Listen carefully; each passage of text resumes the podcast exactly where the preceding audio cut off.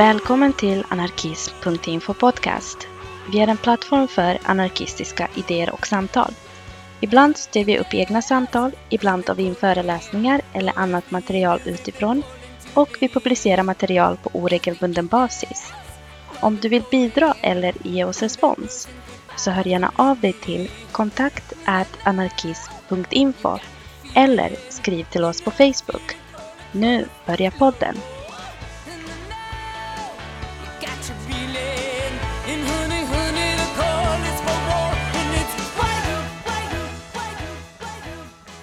Idag ska vi ha en intervju med ockupanterna från Blåstensskogen och höra om deras kamp. Vi som är här idag är Luttra och Alf. Och lite snabb eh, bakgrundsfakta om Blåstensskogen. Eh, Blåstensskogen ligger i Uppsala och är en väldigt gammal skog. Den är över 200 år gammal. Där bor väldigt många fridlysta och rödlistade arter. Och det är väldigt viktigt att Blodstensskogen därför får bli ett naturreservat. För skogen används dagligen av väldigt många förskole och skolbarn. Eh, det är också väldigt viktigt för personerna i närområdet att få tillgång till en riktig skogsmiljö.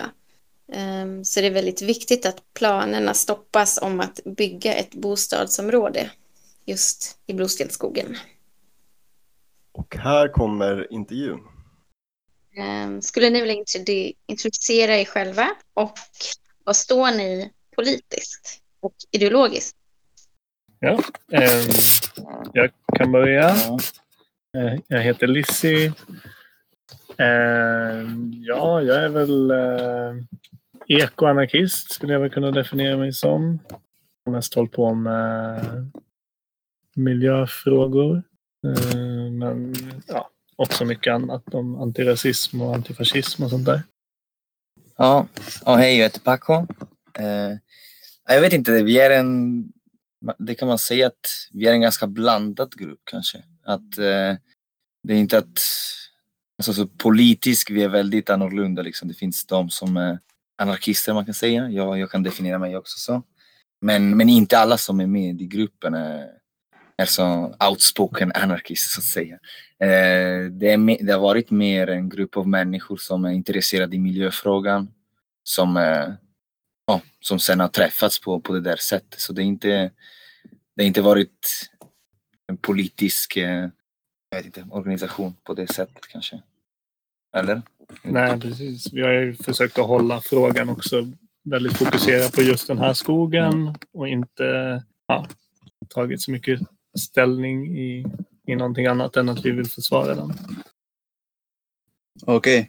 Yeah, I'm, uh, my name is Boris. Um, yeah, I think I don't necessarily call myself an anarchist. Not because I don't agree with it or not, just because I didn't get here through anarchism, for example.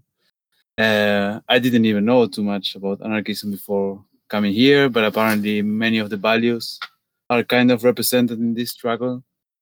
So I guess I do have uh, points in common with it or points of agreement. Uh, but yeah, I do think that I place environment environment in general quite high, and I do understand that there's a need to fight for it at this point.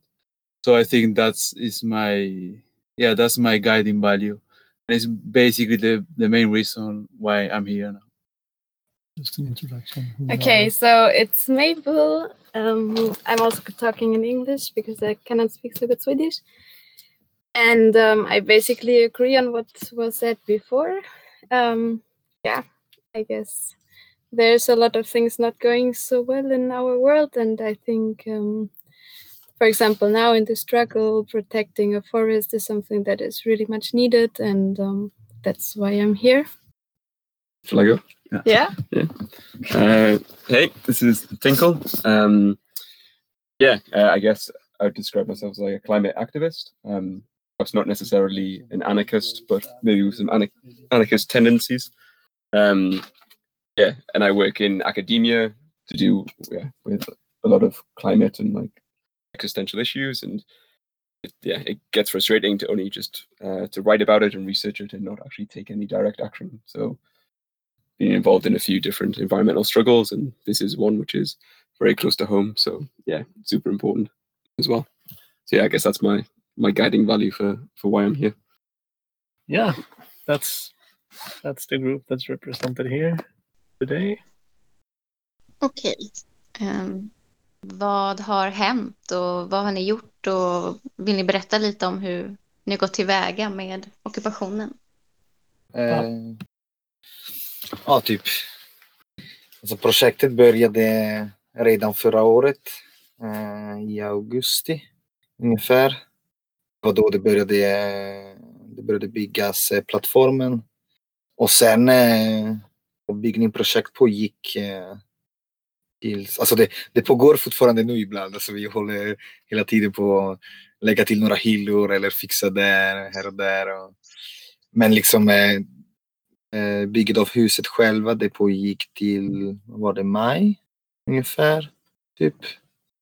Eh, I början höll vi det väldigt... Eh, ja. vi försökte hålla väldigt låg profil för att undvika att, liksom, för att vi skulle kunna få jobba i fred och inte ha för mycket problem. Mm. Och, eh, så vi slapp ju liksom väldigt mycket. Ja, vi hade nästan ingen konfrontation med, med kommunen eller sådär under, först, under hela byggprocessen i princip. Eh, och eh, det var ju först efter att de började hota oss som, eh, som vi gick ut offentligt och började jobba mer eh, politiskt och mer öppet.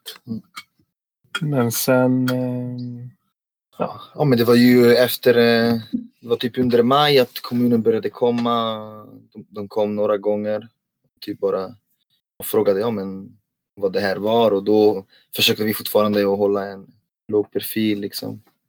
Bara säga att "Mm, vi vet inte vad det här är, det är någon som har byggt eh, och sen eh, de, eh, det blev att de, ja, de satte upp en ultimatum, en lapp med en ultimatum, typ att den eh, 7 juni. De, alltså att vi hade typ tid för att ta oss, ta, ta ner huset själva till den 7 juni och om det, om det inte skulle hända då skulle, skulle, skulle de komma för att riva ner kojen. Och, och det var ju den, sjunde att eh, de kom och att eh, också ockupationen började på riktigt så att säga. Det var från den där datum att vi har eh, fysiskt ockuperat varje dag huset. När, när de liksom uppmärksammade att ni var där, kände ni att ni liksom typ var redo då? Eller liksom var det, blev det liksom ungefär när ni hade tänkt det? Att ni, det skulle liksom bli officiellt att ni var där? Ja, vi ville väl egent- egentligen ville vi väl skjuta på det bara så länge som möjligt för att vi, vi kände egentligen ingen, inget behov av att eftersom alla politiska beslut redan var tagna och vi väntade egentligen bara på att den här eh, för att beslutet i överklagansprocessen skulle komma. Liksom. Så att egentligen ville vi skjuta på det tills det här beslutet skulle komma. Så att, eh, men det trodde vi ju inte var så realistiskt egentligen. Men det var ändå, jag var förvånad att vi klarade oss liksom så länge och sen, ja. Eh, men det, det passade egentligen ganska bra med tajmingen för att det var ganska nära in på beslutet som, som de ändå kom och började försöka och riva och sådär. Och sen fick vi också väldigt mycket uppmärksamhet och väldigt mycket stöd från, eh, från grannarna så fort vi gick ut offentligt och så fort det blev lite så här media så var det väldigt många som, eh, ja, som engagerade sig och som hjälpte till och visade stöd och sådär. Så det var också ganska bra för, för frågan och för kampen. Det kom också precis innan, eh, ja, innan det här beslutet eh, om eh, ja, den lag, lagliga beslutet i Mark och miljödomstolen. För, för bara här, så för bakgrundsinfo för de som, som inte vet kanske. Så här, vad, eh, det skulle, planen var att det ska byggas hus liksom, på det här, i, i det här området. Ja, precis. Det var fyra eller fem åttavåningshus. Av dess är eh, 30 procent hyresrätter och 70 procent bostadsrätter. Och Sen det- skulle det också vara men, som en, ja, med affärer och sånt där. Ja, också. exakt. Det är en del av ett ganska stort förtätningsprojekt i, i den här stadsdelen i Eriksberg. Och de kommer, de kommer exploatera, må- eller pla, deras plan är också att exploatera många mindre grönområden och också riva, riva hus och, och göra sådana här ja, eh, renoveringar och sånt i hela området. Men vi har ju framförallt fokuserat då på frågan om, om just den här skogen. Om ni skulle beskriva den liksom, skogen som ni befinner er i, alltså vad, hur, hur, stor, hur stor är den och hur liksom, ser den ut och känns? Och vad är det för ställe? Liksom? Uh, yeah, I can do that. It is basically a really, really tiny forest, which um, is really important because it is um, connecting two big forests, two big nature reserves, and it works mainly as a corridor, for example, also for animals between these two forests. But it's really small and still connected also to the surrounding houses, so it's kind of still inside the uh, the city almost. And you have a lot of people also walking through, and it's used a lot by people for jogging or, yeah, picking berries or whatever else. I don't know how big it is exactly, but you don't need so much time to go through it. It is maybe a 10 minute walk to go from one side to the other, maybe even less. Um, yeah, but I think mainly it's so much important because it like connects these big nature reserves. Also, it's very small, but it is very old as well. Uh, there are not too many old forests around here. Actually, in Sweden, there are not too many old forests. We think or we know that this forest is even more than 200 years old. And that means that there are some species that just can live in this kind of forest. So it's actually very important that this that we still uh, keep this kind of forest, so that that this kind of species actually have a place where to live. So yeah, it's not big in area, but it's still uh, important to biodiversity as well. Small in area, big in value, we could say maybe. Hur när började ni mobilisera och organisera er um, för den här ockupationen? Eh, det växte nog fram väldigt långsamt. Vi började, började prata om det när vi hörde om att Alltså när, vi hör, när, när eh, politikerna definitivt hade beslutat att de skulle skövla skogen. Ja, och sen började det väldigt småskaligt. Vi var ju bara två, tre personer i början som började bygga och vi, ja, vi ville ju hålla, vi, hålla det väldigt tyst så att vi, vi mobiliserade bara liksom genom personliga kontakter. Mm. Um, men det var egentligen, uh, det gick ganska snabbt från att vi bestämde att vi ville satsa på det här till tills vi började bygga och sen, eh, ja, sen har det bara vuxit eh, ganska naturligt sen dess. Men sen efter att ockupationen efter vi, vi gick offentligt och mycket mobiliseringar var genom Facebook. Eh, vi har en sida, Försvara Blåstenskogen och genom, genom det har vi uppdaterat med publicera artiklar, tankar och meddela evenemanger. evenemang. Sen eh, vi också haft en sms-lista som folk kunde anmäla sig frivilligt. Och vi har eh, haft mer än 50 personer på den där listan. Det har varit ganska... Ja, det, den har blivit stor också, vår sms-lista. Och speciellt det är många grannar som har anmält sig på den så att de kunde ta då om det skulle hända någonting. Eller folk har också meddelat oss till exempel när kommunen kom andra gången för att sätta upp staketet. Det var faktiskt vi fick några meddelanden av ja, men kommunen är där vid kojan nu så typ det var också möjligt för folk att vara engagerade genom det. Så, ja. I think at the beginning it was maybe kind of hard to reach out because we still wanted to keep the slow profile. So it was mainly some of us that we also knew each other. So we were kind of friends. And then mm. it was mostly people that we knew that were like connected to it. But it was not that we had like um, yeah a web page or something we could like invite people to come because we still try to keep this low profile and then this kind of changed when we got public. And then also a lot of people from like different places from sweden but even from other parts of europe came to join. That was really nice. Yeah we also managed to have some international mobilization. We had hambi sharing a, post for our kind of international call for solidarity. We had uh, another squad in the in Switzerland that uh, shared uh, our press release. Hambi är en annan skogsockupation i, i Tyskland. Tyskland. Ja. Så det var bra att vi fick också lite internationell stöd och det var också var väldigt kul och nice för oss att se att, att det är också folk utanför Sverige som, eh, som bryr sig om det här och, och vill meddela och vill försöka att sprida nyheterna liksom. Ehm, har ni liksom stött på i och med började organisera er och mobilisera? Stötte ni, gick det som ni planerade eller tog ni det som det kom eller fanns det någonting? Fanns det några utmaningar eller någonting som var svårt med det? Det var ju mycket avvägningar det här liksom när vi skulle gå ut offentligt och Ja. sånt. Och vi, ja, vi var väl aldrig riktigt övertygade om att vi valde rätt strategi först. Men i efterhand så är vi ganska nöjda att det Ja. funkade så bra. Att det tog så lång tid innan kommunen reagerade. Och när de väl reagerade så hade de ingen aning vad de skulle göra. Så att det blev liksom det blev aldrig särskilt eh, jobbigt. Liksom, ja, första rivningsförsöket var ju liksom bara ja, de fick ju bara gå hem igen i princip. De, de fattade ganska snabbt att de inte kunde göra någonting. Eh, och sen efter mm när de försökte, sen gick de ju ut med liksom en, en vräkningsbesked också. För att då skulle de verkligen se till att få ner oss. Men sen backade de på det och bara gav upp det försöket också. Så det har ju, ja, det har ju gått jättebra faktiskt. Ja. Mycket bättre än förväntat skulle jag säga.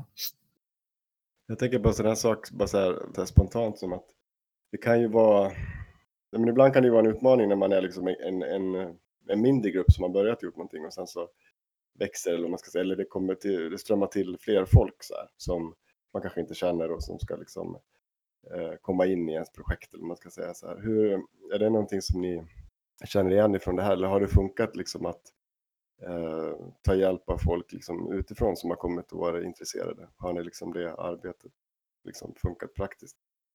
Ja, det har varit faktiskt något vi tänkte på i början, ja, men att det är en ganska stor fråga. Liksom, ja, man vill vara så öppet att man måste, det blir svårare att vara, typ veta exakt vem som kommer, vem som kommer att besöka, men vi har bestämt oss för att, vara, för att hålla allt, allt det här väldigt öppet också för allmänhet. Såklart att man exponerar sig själv till en större risk, men jag vet inte, vi, eller speciellt jag, jag, jag, jag tycker om det här strategi vi har, vi har tagit som jag, jag tror var väldigt viktigt för, eh, för rörelsen att vi, jag vill göra det så öppet så att verkligen vem som helst som känner sig lite intresserad för det här kunde, kunde känna sig välkommen. Speciellt att liksom, det, är inte, det, det är ingen jättestor ockupation så jag, jag typ kände att det var, det var ganska viktigt att vi höll det så öppet att det, det hjälpte att ja, att hålla det här stället levande och, och aktiv liksom att vi, att vi höll det så öppet. Så klart att det, man måste ta lite, lite mer risk om man lämnar det så öppet om det är någon uh, lite undercover polis som vill komma hit. Men jag, tror att det är fortfarande, vi har fortfarande gjort det bästa val att hålla det så öppet för, uh, för allmänheten också. Jag var också lite orolig i början. Det var väl därför också vi inte gick ut så tidigt Mm. med, med liksom direkta inbjudningar till andra organisationer eller sådär. För att vi ville hålla det liksom fristående och att vi ville, vi ville inte att någon skulle försöka ta över och liksom börja reglera vad vi gör för typ av motstånd och sånt där. Men eh, vi har ju heller inte kommit till någon punkt där det har eskalerat eller så. Eh, så att vi har inte behövt eh, välja någon särskild strategi eller sådär riktigt. Vi har, ju, vi har haft väldigt mycket fokus på att bara försvara vår ockupation och sådär. Um, ehm, så än så länge har det funkat väldigt bra. Men såklart i längden är jag, jag är alltid lite, liksom, lite eh, rädd för att eh, ja, för att det ska, liksom, ju större en rörelse blir, desto mer mainstream blir det också. Och sen är det ofta folk som vill som vill li- liksom lite eh, kontrollera vad andra gör för typ av aktioner eller sådär. Men eh, förhoppningsvis så behöver vi aldrig... Ja, det ser ut som att det går väldigt bra nu med den vägen vi har så vi kommer säkert inte behöva välja så mycket fortsatta strategier eller så.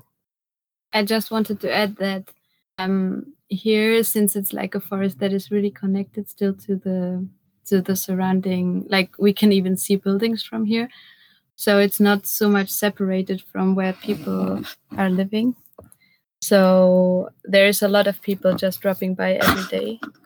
And that makes it also kind of hard to, or not hard, but it makes it, or it is easier to be open, let's put it this way. And it is easier to like try to connect with the people that come every day and say hello and they want to know what is what we are doing. And at the same time, there's a lot of people just coming and also just hanging around. And then it's sometimes a little bit hard, as Lucy said before, like to maybe, uh, yeah, to know that it's still like a place of an occupation and not just the, I don't know, getting drunk and have a party here.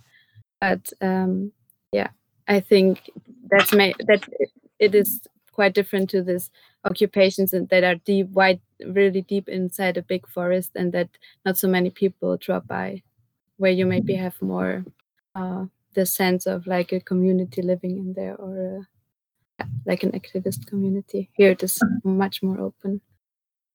Yeah, I think, well, actually, before we went out to the public, so before the, the municipality came, our biggest wo- uh, worry is that we would just be five or ten, or just us, the, the nuclear group here, uh, standing in the house and waiting to be evicted or whatnot. Uh, and we didn't really know how many people would come and how much support we have from the people around. We did, we really didn't know. Like, I think nobody expected it would be so much. So we were actually very happy when we saw how well the people reacted, how much how much support we got, and then it became quite evident that we could not, um, let's say, stop people from coming and from being interested. So we kind of naturally, I would say, decided that it would be the best idea to just be open and to invite people to come and to join because, yeah, we might risk ourselves for people who, I don't know, undercover cops to come and such but at the same time we are not risking that we're alone we're not we don't have any support from the people when when the actual cops come. So i think in in my mind at least yeah, it uh, it outbalances the the benefits to actually have uh, the the great public in your in your favor. That's that's what i think we aim aim uh, for the most. Yeah, I just have like one extra point uh, on that. I guess because we're so integrated with the city, and as the others have said, like such a, a high proportion of people like dropping by. We were also quite close to like a couple of schools, and there was a lot of uh, like kids coming by, and obviously really interested because it's like a, a floating house in the trees, and like they wanted to climb up and stuff. So it, there was another issue of risk there of like people who don't know how to climb properly, like might be might hurt themselves. And before we were occupying it 24 7 some people looked like they'd been dropping by and like just hanging out here and like climbing and stuff without safety equipment so like that was obviously like a concern but then yeah we discussed and like as as boris said like to find that balance of being super open we didn't want to like like close it off um from the surrounding community because like i mean we're fighting for the benefit of the surrounding community as well as all the other like things that we're um, that we're occupying for yeah, I just wanted to add that. Men det låter ändå som att ni är en ganska sluten grupp eller har ni haft samarbeten med andra grupper eller det låter ändå som att ni har fått jättemycket så här, support och stöd från lokal liksom, befolkningen omkring. Hur har det sett ut? Ja, det var ju som att vi var, alltså kanske inte sluten, men vi, var ju, vi försökte ju hålla det så hemligt som möjligt ändå. Även om vi, alltså hemligt, hemligt för eh, kommunen och för eh, snuten. Liksom. Men vi försökte ju, vi var ju hela tiden öppna för att försöka få fler, fler som engagerade sig och, och sådär. Bara att vi inte ville att någon särskild grupp skulle ta över liksom, och ha sin egen agenda riktigt i det.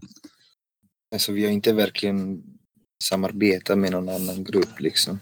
Vi har ju frågat eh, andra grupper som vi vet som är engagerade i miljöfrågan om de var intresserade och, och joina i ockupationen speciellt efter efter den blev officiellt men det har inte varit att andra så officiella organisationer har bidragit till, eh, till eh, konstruktion, till att bygga stället och sånt. Vi har försökt att fråga om någon av någon av dem som är mer som individer än som eh, organisation ville, ville joina. Som, jag tror det var också en poäng att lite hålla den organisationsfritt så att ingen kan eh, claima stället som sitt. Liksom. Jag tycker det, det är ganska viktigt till exempel.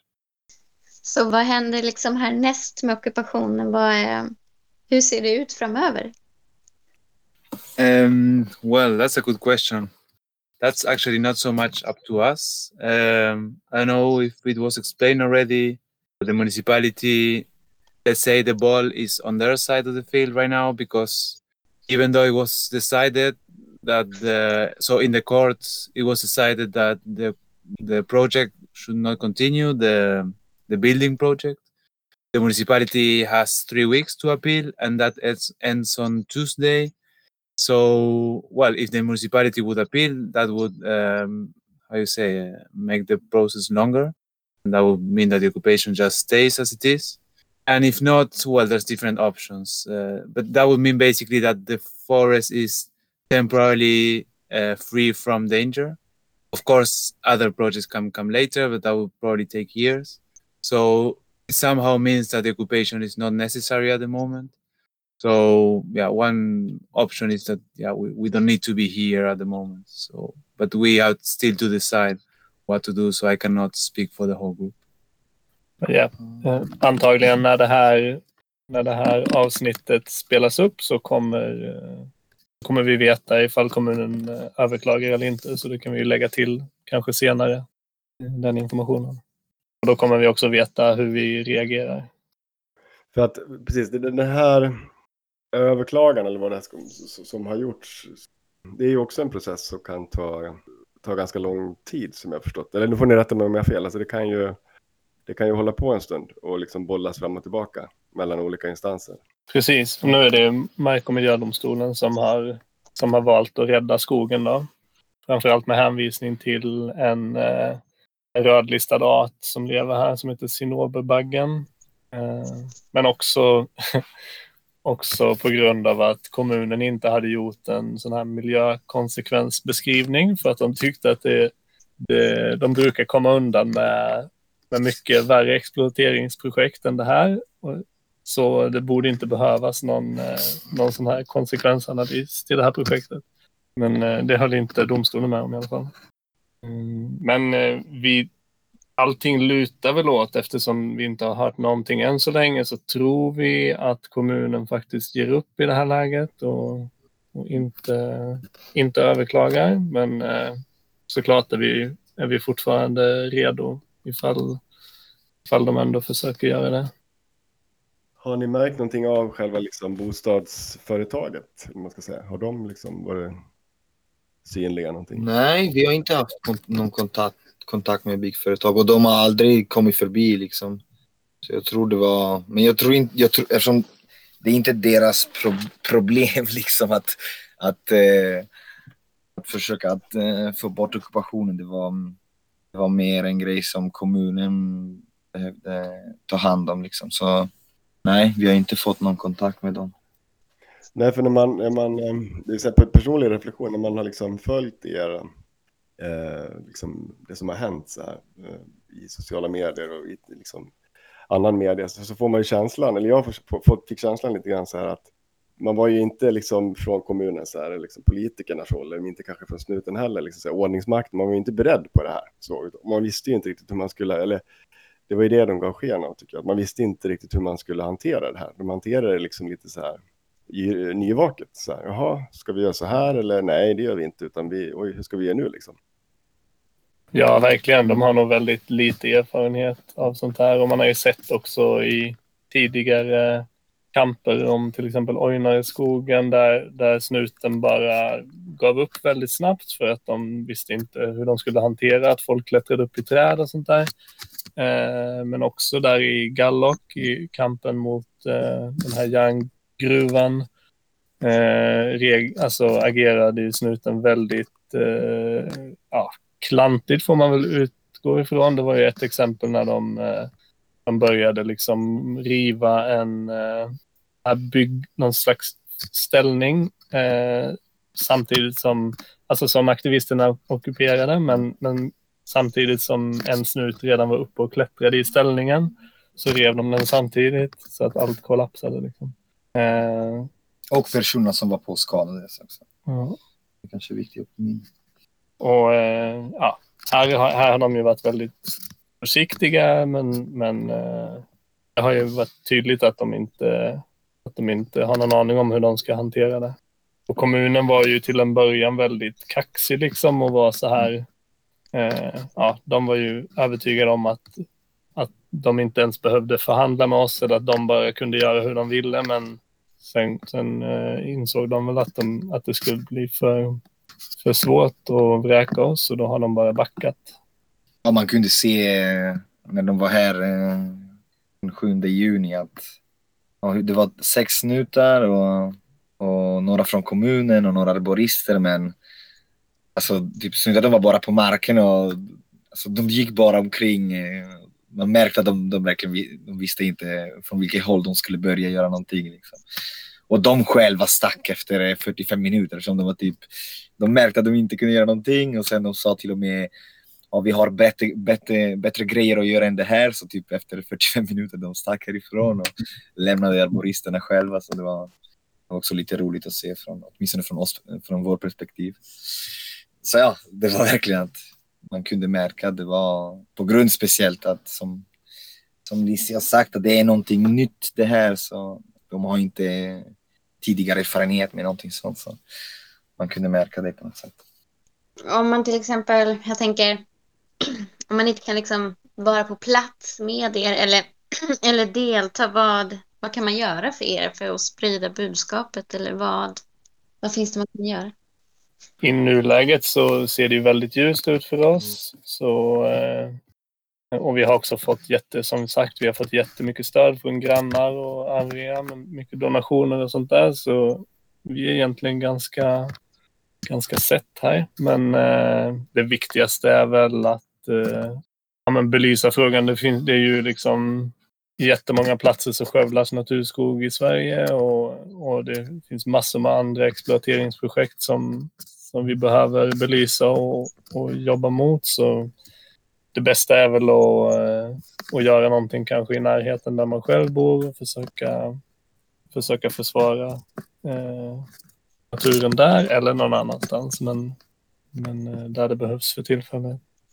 Men ifall om, om det blir att kommunen mm, överklagar domstolens domstolen beslut då, och, och det innebär att eh, ockupationen skulle fortsätta då alltså allt stödje från redan bara att eh, inte sprida nyheterna från, eh, från webbsida eller eh, samla material som det, det behövs alltid. Alltså, eller jag vet inte om man också vill ge en finansiell stödje liksom för att kunna köpa mer material eller eventuella böter. Men som sagt, det ser väldigt ljust ut så kanske inte behövs just nu. Ja, vi var inne lite på det med repression och ni förklarade ju att det var ganska, fanns inte så mycket erfarenhet av att bemöta er. Vad det känns, eller liksom att det verkar ändå ha gått ganska bra ändå. Eller vad, hur upplever ni det? Och vi har haft eh, vi, har, vi har haft det otroligt lugnt kan man säga. Liksom, att, eftersom eh, efter den, den sista vräkningsförsök eh, alltså det, vi har inte upplevt någon daglig repression liksom, och det var ganska vi har haft några kamrater på besök, på, på besök från Tyskland och där de är van vid en helt annan repressionsrytm och de var typ ja, de var ganska överraskade att det var, det var så lugnt. Alltså. Jag det har också det har också gjort grejerna lättare för oss att vi inte har upplevt en sån stark eh, repression. Så ja, förutom det första vräkningsförsök och sen kommunen kom några veckor efter det för att sätta upp den där eh, runt huset. Eh, där var också två poliser med mig bara för att övervaka arbetet tror jag. Men annars, eh, det var ganska ja, oväntat också på något sätt att de verkligen skulle låta oss så mycket i fred. Liksom. det var, ja, klart, man, man- ska inte klaga liksom, det gjorde allt lite lättare för oss. Eh, man får välja att inte få repressionen bättre. Men det, var, det var oväntat så att säga. Alltså, åtminstone från, från min sida. Jag skulle inte förvänta mig att de verkligen skulle hålla en så låg eh, repressionprofil. Liksom. Nej, men precis. Alltså, det är ingenting som man kan veta från början. Det är bättre att ta, nu tänker jag bara så här, det är bättre att ta höjd för att det Ja. kanske kommer repression. Och, och gör det inte det så, så är det ju en bra erfarenhet som man bär med sig, liksom, hur man har liksom klarat av att göra det här utan att få massa bråk. Liksom, så, så. Och, men jag tänker att det ni har gjort, så här, rent personligt, och så tänker jag så här, att det är, det är ju liksom miljöfrågor som är mer, eller vissa kamper så här frågor som, som är mer officiella eller liksom i debatten i Sverige som så här. eh, och, och några kommer liksom härnäst liksom i början av hösten så där, som kanske ploppar upp. Och, Eh, men många har ju varit ganska så här så- alltså, symboliska grejer, får jag väl ändå lov att säga så här, personligt, min åsikt. Då, så här.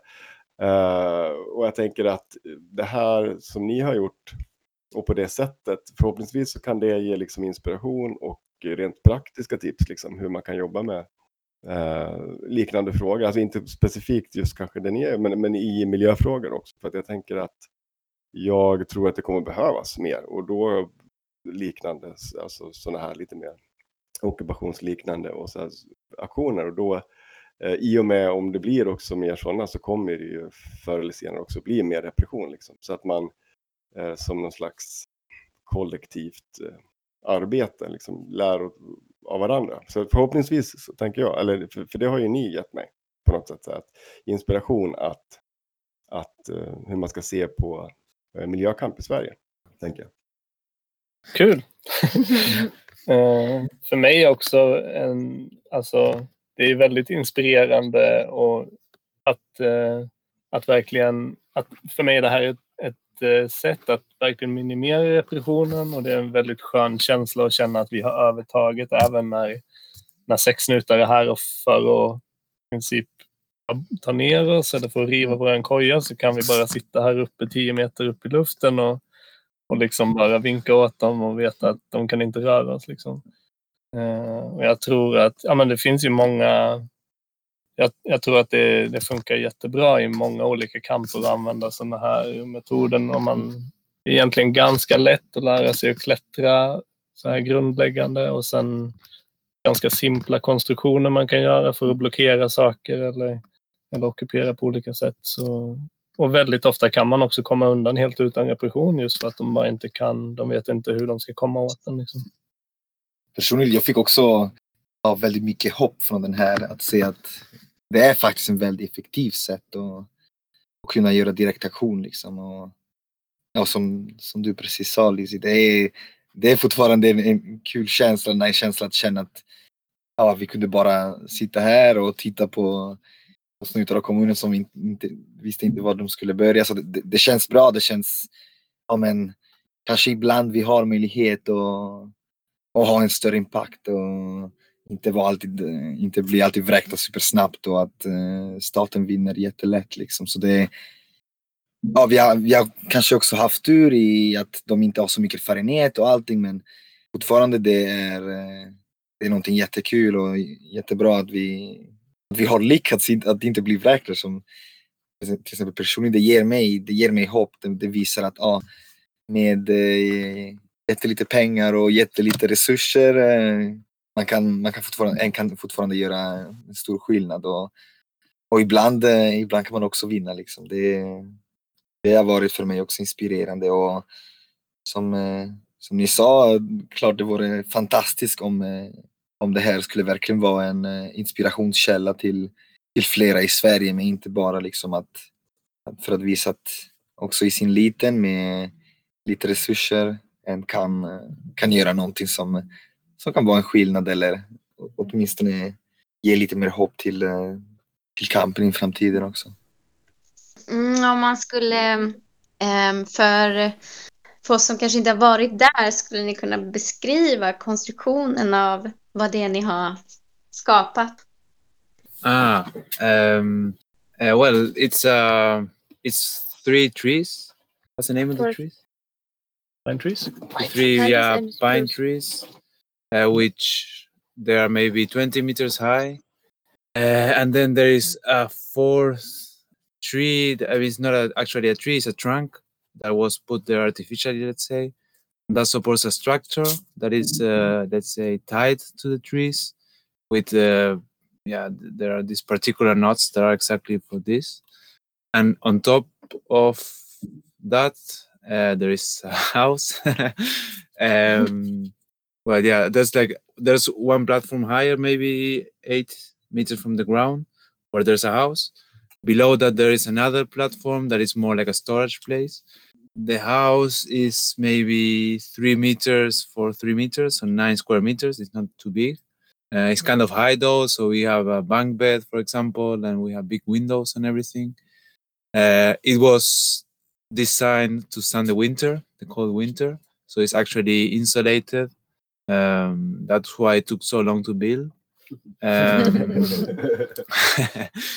yeah, like the, the windows are triple and there's yeah insulation in all the directions. There's also kind of a big door that is uh, supposed to be strong in case somebody knocks and wants to knock it knock it down. uh, there's yeah, well, uh, the rooftop is actually cool because we can stand on it and it gets a lot of sun. And yeah, and then you can keep going to the top of the tree, and there's another platform there that is kind of a lookout. It has a great view. It's like maybe 15 or even higher up from the ground. Uh, and then there's more than the house. There's also what we call walkways. That is basically ropes between trees that connect different parts of the forest. So you can basically, yeah, go to different parts of the forest without uh, going to the ground. They go ba- maybe uh, 12 meters from the ground, more or less. Um, there's another structure now that is like the the start of a new house, but at the moment we it's just a platform. Um, yeah, that's basically it. I don't know if there's anything else to say. yeah maybe what is for me at least it was kind of funny we found like to make the the walls from the outside it looks like a really swedish house because it has this red colored um you call it beams. And this is kind of I, I at least for me it was kind of funny that we had like a uh, it looked like a typical swedish house kind of. Then we have a, another small platform in a treetop further away as well, in the end of those uh, walkways. That would, yeah, that would cover kind of the entrance of the forest almost. Eh, vi har också några gungor Ja, ja, I- just det. Det måste man berätta. i de här upp över taket och på, på ja, hängande från de här walkways-repen. Ja, för ni har ju också, visst har ni, ni har ju anordnat eh, events, eller vad man ska säga. Ni har ju liksom gjort eh, officiella, liksom öppna happenings också, några stycken under resans gång. Fester? Ja, ja vi har haft två fester eh, som gick väldigt bra. Det var man kan säga riktigt nice vibes liksom. Det, det är inte ofta man kan eh, uppleva sådana grejer, speciellt i Uppsala. Eh, ja, det var så musik i skogen så det var det blev, det blev två events. En var för, eh, men det var två fester bara. Evenemanget som vi hade på Facebook, det var de här två, två stora. En var för att eh, fira den första månaden av ockupation och den andra var för att eh, ehm, fira eh, ja exakt eh, domstolen beslut. Och det blev jättenice. Vi hade DJ som spelade från taket, eh, högtalare och vi lyckades få el från bilbatterier. Så vi kunde ha riktig, riktig sound system så att säga. Och det blev nice reggae och ska på kvällen. Och det var, det var riktigt nice alltså. Speciellt eftersom det inte är ofta man, man upplever eh, sådana alternativa, alternativa fester i, i Uppsala. Så det var, det var nice att vi fick också använda stället eh, åt, eh, åt det där. Och jag uppskattar det jätte, jättemycket. ja. Mm, jag tror det faktiskt alla frågor vi hade, om inte Alf har någon mer fråga, men personligen tycker jag att det låter är jätteintressant och jag är superimponerad och inspirerad av hela er resa och vad ni har åstadkommit. Jag tycker det låter jättefantastiskt och ja. Kul, Ja, tack. Kul, tack. Kul att, alltid kul att veta att eh, folk tycker om, tycker om det här. Åtminstone någon tycker om oss. Och passa gärna på att hälsa på också innan, eh, innan Ja, vi vinner den här kampen och blir tvungna att flytta härifrån. Är det någonting som ni tycker att liksom vi, eh, är det någonting som ni vill ta upp som vi inte har frågat? Är det någonting så här som avslutning som ni tycker är liksom viktigt att så här, få med? Eh, vad som helst. Om det är något sånt. Men jag skulle bara vilja trycka en gång till på hur, hur effektiva Mm. den här typen av kamper kan vara. Det finns ju jättemånga exempel i andra delar av Europa också på, på väldigt lyckade sådana här, ja, ofta skogsockupationer. För, både för att hindra exploateringsprojekt och, av olika slag eller för att Ja, det kan ju också, samma, samma principer kan också tror jag användas i mycket mer offensiva kamper också. Mot redan existerande projekt eller sådär. Och eh, jag tror jättemycket på, ja, på direktaktion i allmänhet men, men särskilt eh, kanske att man att verkligen tänka liksom ett steg längre än vad som ofta görs i massaktioner och sådär. Att man verkligen tänker på hur man kan ja, hur man kan undvika repressionen och hur man kan eh, hålla sig kvar läng- så länge som möjligt. Eller så. Och sen också att eh, ja, även om man inte hör så jättemycket om all eh, skogsskövling som sker i Sverige så är det, det är verkligen en katastrof. Det finns väldigt många skogar som behöver skyddas. Och väldigt sällan går det såklart att eh, man kan komma långt med att bara inventera och anmäla liksom, och försöka stoppa det genom domstolar och sånt där. Men, eh, men eh, väldigt mycket, väldigt mycket skövlas tyvärr ändå. Så att, eh, ofta behövs det att man, att man är där fysiskt och sätter stopp för det. Ja, och speciellt alltså det, verk, det behövs verkligen jättelite. Liksom. Vi, vi har byggt det här huset med skräpmaterial. Liksom.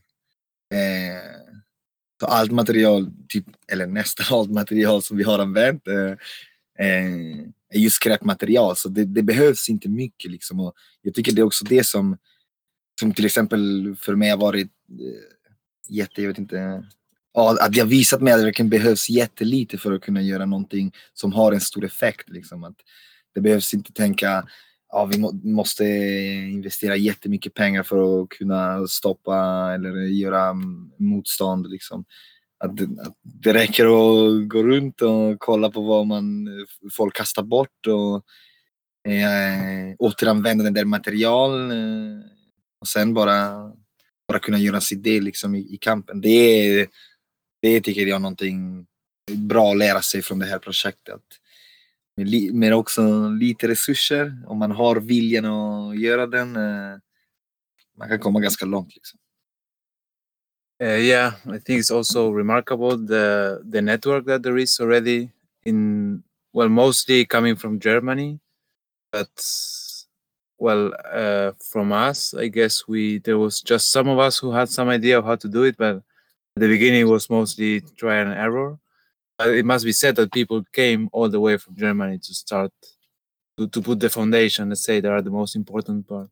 So I think like for any new project that might that that, that there might be around in Sweden, for example, uh, people who are thinking about starting them should not feel alone. It, it is very important to to well meet each other and to ask for help and to give help and such. And I think there are several people who are interested in participating. So I think I hope this might be the kickstart to this kind of um, resistant to spread around the country. And yeah, as you as they said, it's very effective and it has many points in favor. I would say so. I, I hope uh, yeah there is more and more and more forests can be actually defended. We were also maybe thinking of um, holding a skill sharing, maybe some time soonish, So um, yeah, I think this is also a great way to learn from each other, and then people can like keep going and start their own projects. Jag vill lägga till också bara att eh, vi hade också väldigt bra förutsättningar just att eh, motståndet lokalt var väldigt Ja. starkt. Det fanns redan ett nätverk som, som har jobbat eh, länge mot det här projektet på andra sätt än vi. Men det är också de som har drivit den här eh, domstolsprocessen. Eh, så, och det har ju varit väldigt skönt för oss att det har varit, eh, folk har varit väldigt positiva. Vi har mött väldigt lite kritik från omgivningen. Och, och det kan man kanske inte räkna med i alla kamper när det handlar om, om saker som, som vissa i lokalbefolkningen också vill driva igenom olika exploateringar och så. Eh, men eh, ja, såklart att det inte behöver hindra att man, att man vinner. För det. Ja, det är jätteviktigt du säger. Man måste... Det andra nätverket, Rädda Riksbergsskogen-nätverket måste också få credits för, eh, för det här kampen. Det är viktigt att påminna. Det var... Ja. Utan dem eh, det hade kanske inte varit så lätt. Så Mhm. det, är, ja, det är bra också att, att du tar upp eh, deras namn. Det var, jag höll på att glömma det. Så ville bara säga att det, var, det är viktigt att påminna. De var också med i kampen. Liksom. Att vi var inte själva från första början. Mm. Om man vill eh, få kontakt med er då, hur, eh, var kan man hitta liksom er någonstans på, om man inte är där i skogen? Var finns ni? Hur når man er? Enklast eh, om man vill mejla till blodstenskogen at riseup.net. Eh, annars vi har också eh, skogsmobil. eh, och numret är 073 999 28 61. Och där kan man också ringa eller skicka en sms. Och det finns också vår Facebook-sida Försvara Blodstenskogen. Och där kan man också skicka meddelande till sidan om man vill. Men eh, ja, kanske mobil och är mest effektiv. Och om man, eh, alltså än så länge så är vi här väldigt, eh, ja, i princip alltid. Så eh, det går också bra att bara komma hit. Vi bor bakom Marmorvägen 10 heter det. Man följer stigen bara en liten bit in i skogen så är vi där. Men ja, som sagt, vi vet inte om vi är kvar här så länge till. Förhoppningsvis behövs det inte, men vi får se. Mm. Ja, men jättestort tack att, att, ni, att vi fick eh, prata med er och lyssna liksom, till er eh, berättelse. Tack! Ja, men tack er för, eh, för intressen och ville höra historien. Mm. Absolut. Ja, men då eh, säger vi tack för den här gången. Tack så mycket! Mm. Tack så mycket! Hej då! Efter intervjun med eh, Försvara Blodstensskogen så har det hänt en del som vi och ockupanterna ville kommentera. Så därför så lägger vi till lite info här efter. Som vi hörde i avsnittet så har eh, miljöaktivister i Uppsala eh, överklagat det här beslutet att bygga i skogen. Och då Mark och Eh, domstolen stoppade bygget i Blåstenskogen. Eh, med hänvisning till att det saknades då en eh, miljökonsekvensskrivning, en utredning kring hur det här skulle påverka området. När vi spelade in det här avsnittet så inväntade man ju info om hur Uppsala kommun skulle ställa sig till det här om man skulle försöka liksom driva igenom det här ändå. Nu har man beslutat sig för, sossarna, att man ska inte överklaga det här beslutet, så alltså kvarstår eh, det som vi hörde i avsnittet, att man kommer inte att bygga i skogen. Eh, vilket då såklart är jättebra. Eh, dock så säger sossarna då eh, att man tänker titta på om man ändå kan försöka på något sätt komma runt det här med eh, miljökonsekvensbeskrivningen och undersöka om man då kan bygga här ändå utan att det ska skada några arter som lever i skogen. Eh, ockupanterna i skogen, eh, Blodsten, hälsar att de stannar i skogen eh, tills sossarna har eh, berättat hur de tänker göra. Eh, ockupanterna är beredda att eh, fortsätta försvara skogen. Eh, och eh, det är väl där vi står i dagsläget. Och då säger vi tack för den här gången. Tack till er som har lyssnat och eh, vi hörs igen framöver. Hej då! Hej då! Got to reel in in honey